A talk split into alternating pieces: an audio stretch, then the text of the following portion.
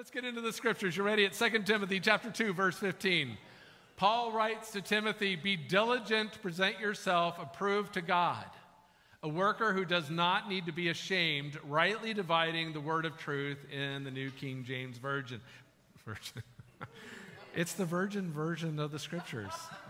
Sorry. It's, who is not praying for me today? Because this is, this is just going to keep getting worse, okay? I got wet. I've been getting people wet. I've been doing all kinds of things this morning. I, Kim, on mornings like this, Kim Bond and I work, you know, she's in the office. It remind me on mornings like this to have a second cup of coffee, okay? Just, just tell Diana, just text her, say, make sure he's had two. Thank you. I guess that's another question. How many of you are one cup of coffee versus how many of you are two cups per day? Peace sign for everyone that's a two cup Oh, wait, Susan, you had like four fingers up. Caffeine is my friend, especially when I start going crazy. So let's get into this passage. The first part of the verse says, Be diligent present yourself approved to God. Diligent can be also translated as make every effort. Make every effort to present yourself approved to God. What does it take for God to approve of us? Right? Yeah, the answer is Jesus. It's always that he's always the answer. Go with it. But here's one of the things I want you to know. You cannot, as we've said before, you cannot earn God's love. You can't earn his mercy. Remember, mercy is a gift. Mercy is receiving something from God that you don't deserve or not receiving the judgment from God that you deserve. And God gives you mercy. As, as, James says, mercy triumphs over judgment with God. Okay? God's the most merciful being you'll ever meet in your life. So, why does Paul throw in here if, if love from God is free, if God loves all of us, and if his mercy you can't earn it, God does have expectations on us, though. There are things that he wants to see us do. There's expectations for growth in faith. We've gone through that a little bit. You read the Gospels, Jesus is hanging out with the disciples. We just read when we were going through healing, basically, when they can't cast out the, the, the spirit uh, from the boy, and he says, How much longer do I have to be with you, oh faithless generation, right? And uh, he talks about how little faith they have. So there's expectations for faith, there is expectations from him for love. There are expectations that God has upon us to love others, to forgive. There are expectations from God that we will forgive people. Again, you go into the Lord's Prayer Father, forgive us our debts as we forgive our debtors. And as I've prayed, preached about that, I pray through that one too. I'm telling you, Karen, start praying. but when you, when you pray that prayer, just the simple Lord's Prayer, I mean, thinking about the expectations that God has, because when you pray, Father, forgive us our debts as we forgive our debtors, that as is, Father, I want you to forgive me the way I forgive people that have debts with me.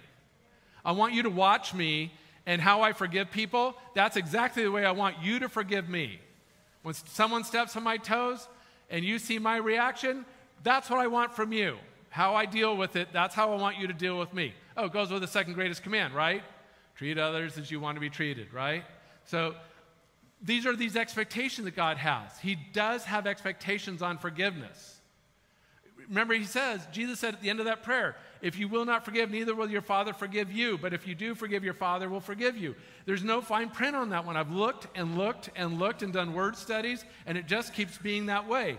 So there's that. There's, there's these expectations he has uh, that will serve him, that will live for him. And when you appear on Judgment Day, will you be able to present yourself approved? We're just hoping to get in the door, right? God, just drag me in grab one of my feet, drag me into heaven, I'm good. But there's this idea that Paul puts before Timothy to be diligent or to make every effort to present yourself approved to God. Now, this verse goes on into a specific item that will bring you into God's approval, all right?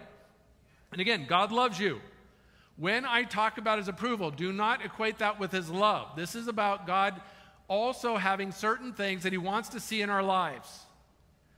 And so in the second half of the verse, verse 15, second half it says, A worker who does not need to be ashamed, rightly dividing the word of truth. So, rightly dividing the word of truth. This is all about the Bible and the scriptures. As I said last week, when I use Bible or scriptures, I'm using those interchangeably, okay? Synonymously. So whether in the rest of the sermon I say Bible or scriptures, you know where I'm going. So what is rightly dividing them?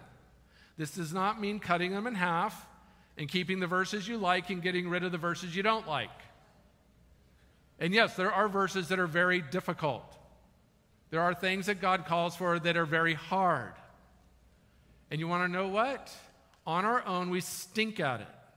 That's why He gave us the Holy Spirit. I've told you before, I had a men's Bible study. We were reading through Matthew. We got to the Sermon on the Mount, and a couple of the guys, they were new believers. They go, You kidding? This is really hard. And I said, Yeah, but here's the thing as the Spirit of God works with you, you will see yourself change. And I believe in a year or two, you will look back and go, Oh my goodness, I'm actually doing what Jesus was talking about. Why? because you need the power of the Spirit in order to do it. The Spirit of God has to dwell inside of you, He has to anoint you. There are things, if you've ever read the scripture, I don't think I can do this, that's the moment you throw up a hand and say, Oh, Holy Spirit, I need help. Because I'm not very good at this. And if you're thinking, oh, the pastor's got it, no, the pastor puts his hand up every once in a while. Oh, okay, I'm reading scripture. God, okay, I need help. I need a lot of help. It's just like when you were in school, you know, kindergarten, I need help. Except for they don't put nap, types in, nap times in like uh, my kindergarten. We had nap time. We actually had a little rug we pulled out. But God actually will meet with you then too. So, let's get into word meaning here when we're talking about rightly dividing the word. Rightly the dividing comes from the Greek, you ready for this one? Orthotomounta. For those of you taking notes, O R T H O T O M O U N T A. Got it? Okay, good. We can go on now. So, this word has the idea, the dividing idea comes from the background of this word, which means to cut straightly. Ortho means to straight or correct. How many of you have ever been to an orthodontist? I had to go, my mouth was a, it was really wild. They even had to pull out four teeth in the front in order to make everything fit. Right? And what does an orthodontist do? They straighten your teeth. Yes, I had headgear, the whole thing. That was great. I also wrestled during those years. You know it's like to wrestle with braces, especially when a guy puts his arm right across your face? Yeah, you're cutting your lips. So, the idea here, though, is like orthodontist or orthopedic surgeon. You go to an orthopedic surgeon because you, your bones need to be straightened through surgery. They need to work with your bones. So, ortho is straight, tamanta is to cut. So, think along the lines of to cut a straight path or to guide on a straight path. That's where this word is going. So, don't necessarily just think about like uh, rightly dividing because it really sounds weird when you read that scripture just on its own. I'm supposed to rightly divide these things? Because again, I get in my head this picture of having to separate things. But ultimately, this is going to get to this to handle it correctly. How do you correctly handle the Word of God? I love that Paul writes about a worker. Again, the verse said that God, you know, work to present yourself approved, a worker who does not need to be ashamed, rightly dividing the word of truth or rightly handling the word of truth. One of my commentaries read that this is a reference to an agricultural worker. And that this agricultural worker is not to be ashamed of their work. How many of you have ever had to hoe a row in a garden?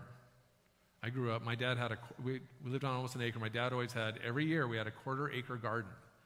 We didn't just go out and throw seed. My dad wanted us to have straight rows. And so we go out early Saturday morning, and he had two metal stakes with twine on them. And you pulled them and you made a straight line and you hammered one at one end, hammered at the other, and you followed that line. You followed right down that string so you had a nice straight line. And believe me, when you're young and you're learning how to do it, you might have to redo the row. Because sometimes, you know, you just stop paying attention to that twine and dad says, do it again. This is where we're going with this. It's it's making straight rows. And yes, it does take work to do this. That's why Paul's saying, earnestly desire, earnestly work hard at this, to present yourself before the Lord, a worker in this area of the scriptures.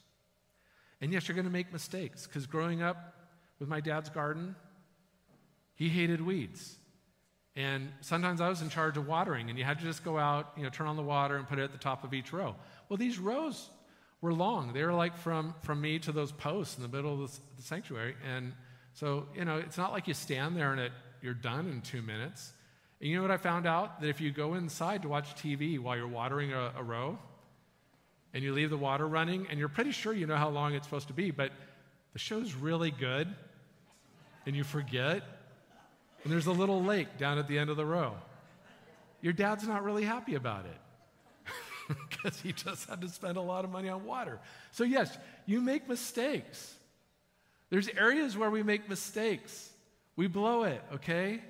Sometimes even in reading scripture. I mean, I want to encourage you to pick up the word.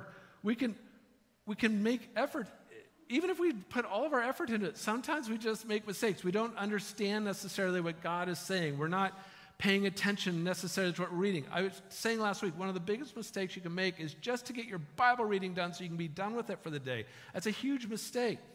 Always go back and read it again. So, likewise, just like you know, getting your rake out or your hoe out and w- working with this row and getting the rocks out, we have to work at handling the Word of God correctly. In other words,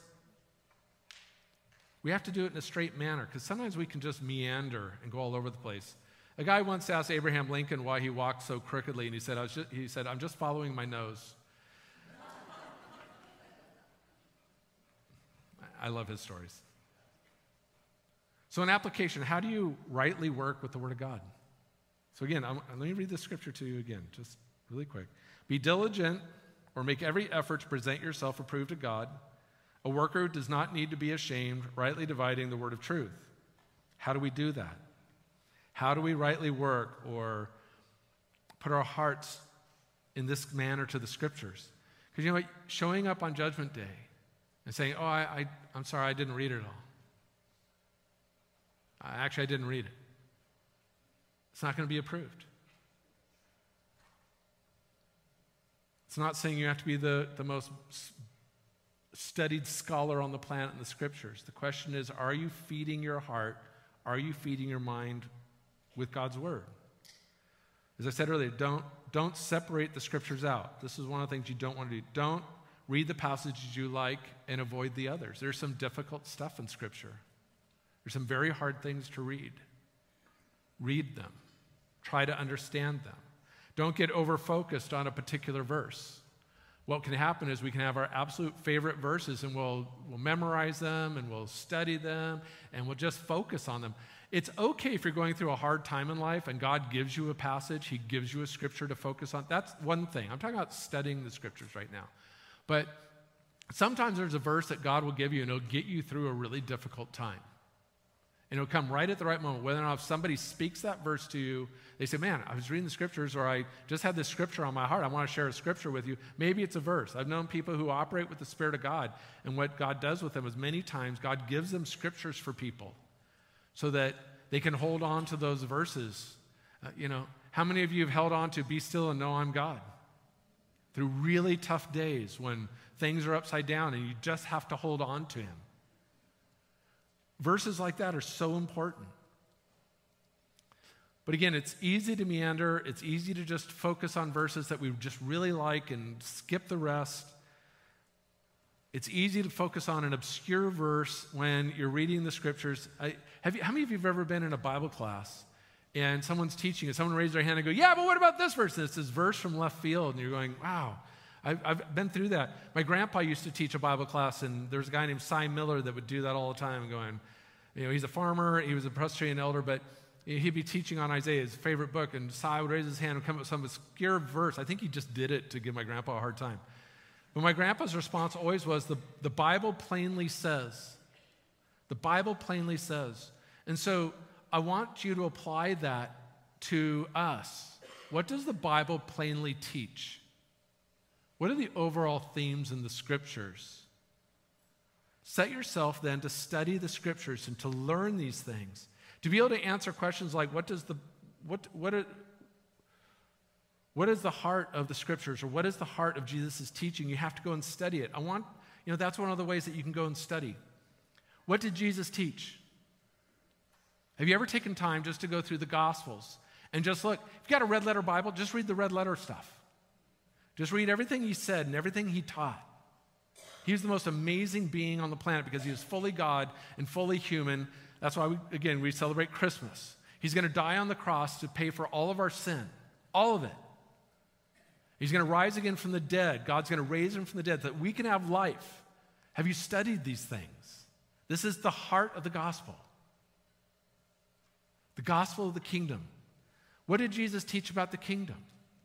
I want to encourage you, if you've never taken the time to just go into the New Testament, read Jesus' words and read what the kingdom is all about, because that's what the good news is. You'll hear people say, oh, we've got to preach the good news. Jesus called it the good news of the kingdom. Why is the kingdom good news? Why is it good news that God is a king? What is it that this king came to do? Why would the king die for us? Why not destroy the planet? Yeah. You want to read about love? That's like I, I tell people the Bible, you know what it is? It's just a big love letter, actually. From beginning to end, it's God saying, I love you intensely. Yes, it has rules in it. There's things that God wants us to do and not to do. Got it. Go back sometime and, and study how do you keep the greatest commandment? How do you love the Lord your God with all your heart, mind, soul, and strength? How do you do that? These are things that you need to go back and rightly handle the word or dig into the word and find out what this means. Why does God expect that from us? Why is it that we follow a living God and the number one thing he wants us to do is to love him? That is the greatest commandment. It appears in the Old Testament, Jesus quotes it in the New Testament. The greatest commandment is to love God with all of who you are. Why? And by the way, when you're studying the scriptures, ask questions. Why? Why God? But you have to also allow Him to answer you. Why are you the kind of God that the number one thing you want from me is you want me to love you? And how do I do that? How do I love you with all of my heart? How do I love you with all of my mind? How do I love you with all of my soul? and all of my strength. How do I do this, God? You know, the beginning of it is just to let him know you love him. I, I was talking with someone recently. Yes, I. We were talking about how, yeah, I come into the service every once in a while and say, hey, on Sunday morning, when you enter with the brothers and the sisters, sometime during the service, tell God you love him. That's the very beginning of keeping that commandment. And then you can say, all right, God, how do I do this? This is part of rightly dividing or rightly handling the Word of God and saying, God, what do you want? How do you want me to do this? How do I love you? If this is the number one thing you want from me, how? How do I fall in love with God? I'll give you a very simple answer to that question. Ask the Holy Spirit. Because in the high priestly prayer, Jesus said, Father, the love that you have in me, put it in them. We're supposed to love Jesus the way the Father loves him. You want to know what? You can't do it on your own. You need the Holy Spirit to do this inside of you. And so, Lord God, would you right now anoint my brothers and my sisters by the power of your Spirit to fall in love with you, Lord Jesus Christ? Literally, I mean, just out of nowhere, but hopefully sometime this week they'll be sitting there and just go, oh my goodness, I actually do love Jesus. I can feel love for him inside my heart. Lord God, will you do this? Will you anoint my brothers and sisters? Will you baptize them in the Spirit for loving you? Will you uh, give them a new anointing? Will you put an anointing in this church just to fall in love with you? And not only that, and then to fall in love with everybody else, Lord God. To love others, the second great commandment, love others as, as we want them to, to deal with us. To treat others the way we want them to treat us. Lord God, will you put this inside of our hearts? And Lord God, my desire, my desire before you, Lord God, is this that when in the future, when people think of KPC, Kempsville Presbyterian Church, that people go, man, that is one loving group of people. I got around them And Father, I felt your love coming through them for me, no matter who it is that we run into. Lord God, will you cause your love to infect our hearts? Just a drop, Lord God. Would you put just a drop inside of us? This is about getting into the Word of God. This is about seeking your face, Lord God. Will you do this in Jesus' name? Amen. And, brothers and sisters, when I talk about rightly dividing or going in and rightly handling or spending time and studying these topics, it's like I said last week. You don't have to do an hour or two every day. Give God a minute. Give Him five minutes. Get a Bible. By the way, hold on to your paper Bibles, okay? Because you don't know if you're going to trust the AI Bibles in the future. It all made, if you've been reading the news, you know AI is getting really funky out there. Don't rely just on your Bible on your phone, okay? Because you may read a verse like John 3.16 and go, that's not John 3.16. Hold on to your paper Bibles. Don't get rid of them. If you have a stack of them, hold on. You might have to pass those out one day because people are going, I don't know, I can't find a real Bible. And you're going to go, I got one. Here, have this one. Hold on to those Bibles just open it up. And by the way, if you've never been in the Bible before, one, you can just get a Bible and say, God, where do you want me to go? I've had people sit there and go, I don't know. I don't know what. I don't know praying with someone one time. And they said, I don't know where to go because it's just this funky word, Habakkuk. Uh, and we're like, oh, wait, how did you get that? And like, I'm seeing this word inside my mind. We're like, that's Habakkuk. They're like, okay, good. So we helped him get to the Bible. If you have never been in a Bible before, come and talk to me. Use the table of contents at the beginning. There's no awards that go out because you know the Bible better than everybody else, okay? The question is, how has it filled your heart? This is between you and God, all right? Seek the Lord. Ask the Holy Spirit what He wants to teach you in the Bible today, tomorrow. Be diligent about it, brothers and sisters. This takes work, but it doesn't have to take all day. Just Again, I'm asking five minutes a day. Get a Bible. If you've never been in one before, my advice is get to the book of Mark. It's a little past halfway through. Go to the New Testament. Start reading the book of Mark. It's a great book. You can go to any book you want. I'm good with that. I'm just saying my preference when I disciple people is let's start with Mark. Go to Mark chapter 1, read the first verses, and see where the Lord takes you. You will go on one of the most amazing walks with God you've ever been on. You'll just say, Holy Spirit, explain this to me, take me through this, show it to me. Lord God, let's pray. Lord God, would you bless my brothers and sisters?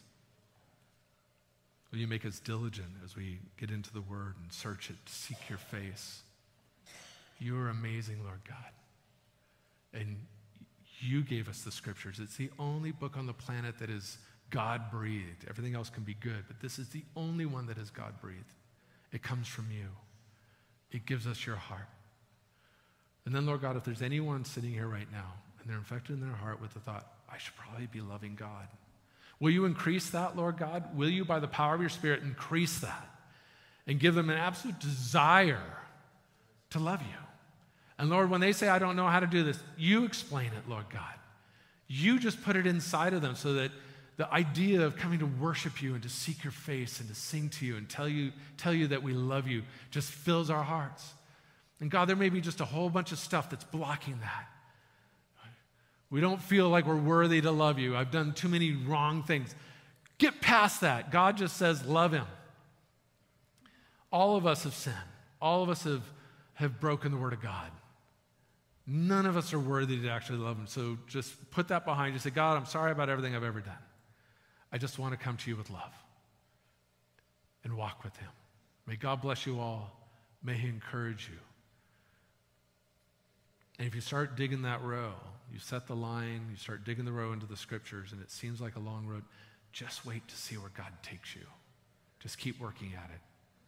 Get that row nice and straight in the name of Lord Jesus Christ. Amen.